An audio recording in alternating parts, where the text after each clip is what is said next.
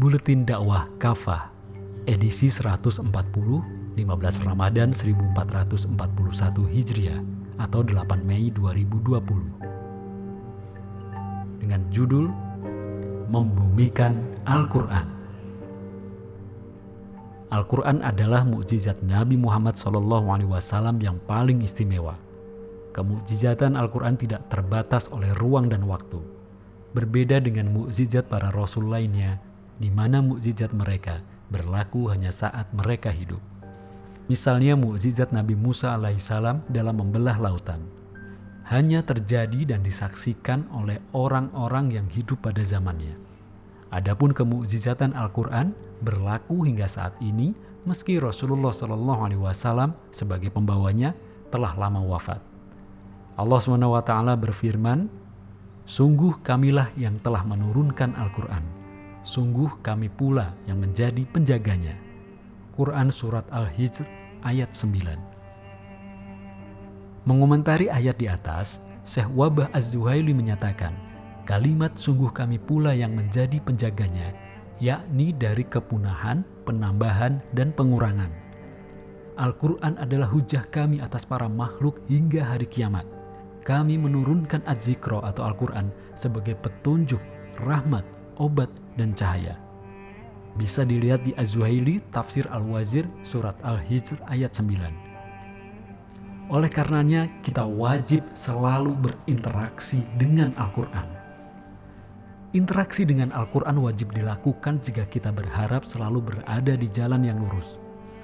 Sejarah mencatat kejayaan umat Islam berbanding lurus dengan tingkat interaksi mereka dengan Al-Quran.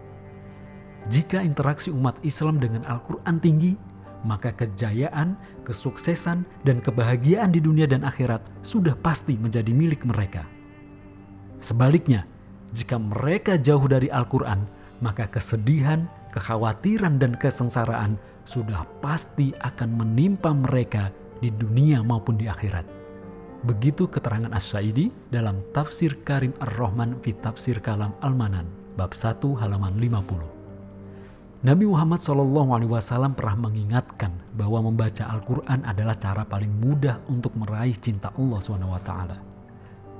Beliau bersabda, siapa saja yang mengharapkan cinta Allah dan Rasulnya, hendaklah membaca Al-Quran. Hadis riwayat Ibnu Adi, Abu Nuaim, dan Al-Bahaki. Bahkan Abdullah bin Mas'ud radhiyallahu an pernah berkata, siapa saja yang mencintai Al-Quran akan mencintai Allah dan Rasulnya hadis riwayat atau berani. Bukti terbesar cinta seseorang pada Al-Quran adalah dengan berusaha memahami, merenungi, dan memikirkan makna-maknanya.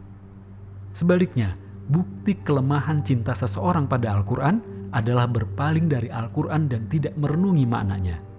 Imam Al-Qurtubi dalam Jami Ahkam Al-Quran bab 5 halaman 290 mengatakan, Mentadaburi Al-Quran adalah wajib dengan jalan tadaburlah diketahui makna-makna Al-Quran yang sesungguhnya. Allah SWT sendiri telah dengan gamblang menjelaskan bahwa Al-Quran adalah petunjuk atau Al-Huda bagi manusia. Namun masih saja ada manusia yang mencari jalan lain selain Al-Quran. Mereka tidak mengacuhkan Al-Quran. Mereka tidak mau mengimani Al-Quran. Mereka merasa terganggu dengan bacaan Al-Quran mereka menolak isi dan aturan yang ada di dalam Al-Quran. Mereka dengan berani mengatakan Al-Quran sudah tidak sesuai lagi dengan perkembangan zaman. Bahkan mereka berani mengatakan bahwa Al-Quran telah mengekang kebebasan atau hak asasi manusia. Tindakan mereka yang seperti ini jelas merupakan tindakan yang lancang kepada Allah SWT dan Rasulnya. Mencampakkan Al-Quran adalah dosa besar. Perilaku mencampakkan Al-Quran atau hajrul Quran adalah dosa besar. Allah SWT mencela orang-orang yang berperilaku demikian. Banyak perilaku yang termasuk dalam mencampakkan Al-Quran atau hajrul Quran ini. Tidak meyakini kebenaran Al-Quran, tidak mau mendengarkan dan tidak memperhatikan Al-Quran. Mengimani Al-Quran tetapi tidak mempelajarinya.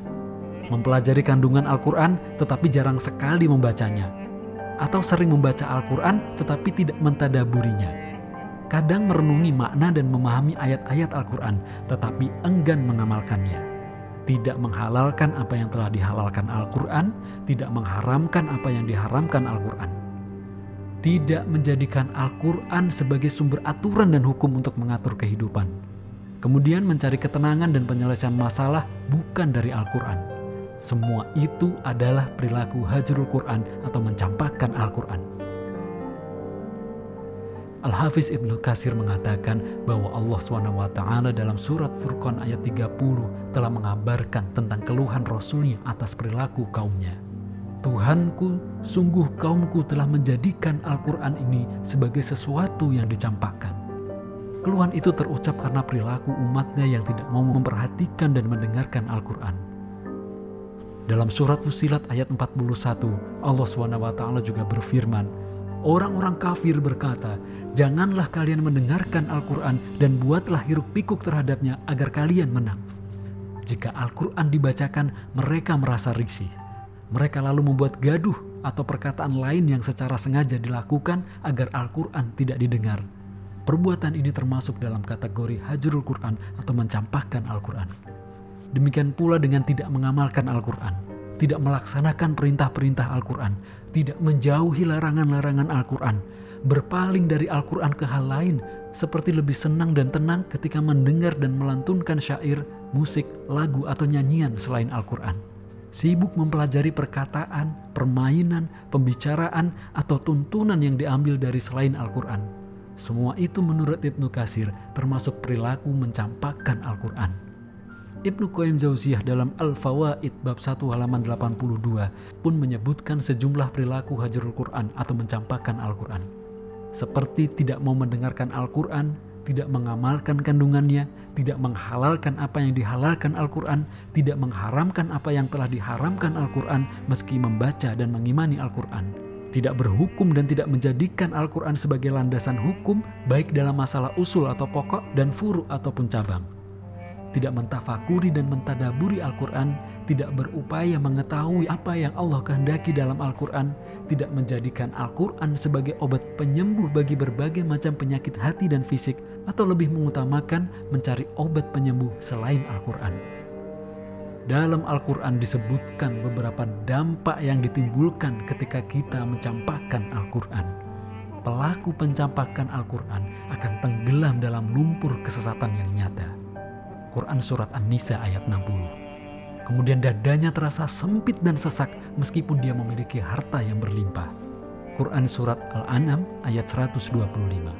Lalu dia terkekang dalam kehidupan yang sempit lagi sulit dan kelak akan dibangkitkan pada hari kiamat dalam keadaan buta.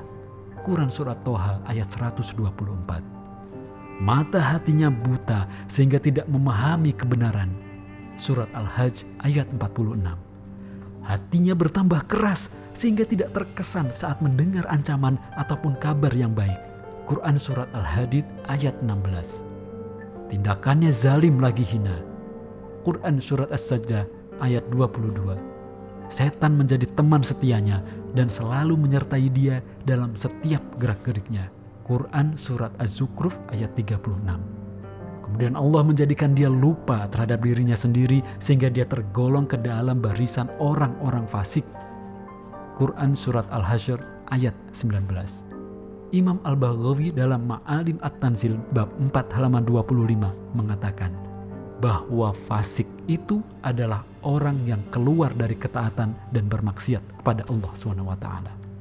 Itulah bahaya dari tindakan mencampakkan Al-Quran dan sebaliknya ada kewajiban untuk mengamalkan Al-Quran.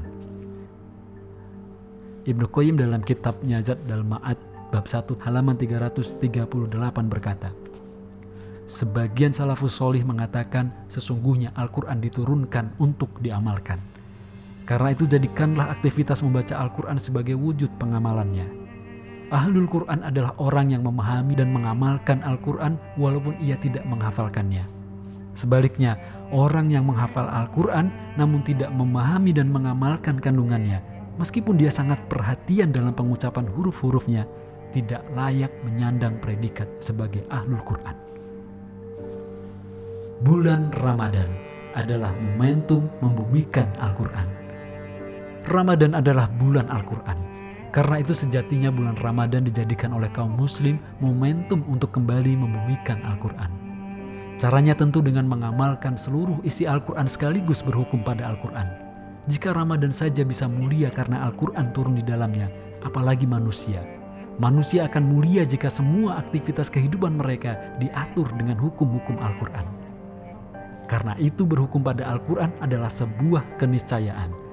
Tidak boleh tidak umat Islam secara keseluruhan wajib berhukum pada Al-Quran. Berhukum pada Al-Quran adalah wujud nyata ketakwaan kepada Allah SWT. Jika puasa Ramadan benar-benar menghasilkan ketakwaan kepada pelakunya, sejatinya mereka akan berhukum pada Al-Quran. Ketakwaan dengan mengamalkan Al-Quran dan berhukum pada Al-Quran pasti akan menghasilkan rahmat dan keberkahan dari Allah SWT. Allah SWT dalam surat Al-A'raf ayat 96 berfirman, Andai penduduk negeri-negeri beriman dan bertakwa, pasti kami akan menurunkan kepada mereka keberkahan dari langit dan bumi.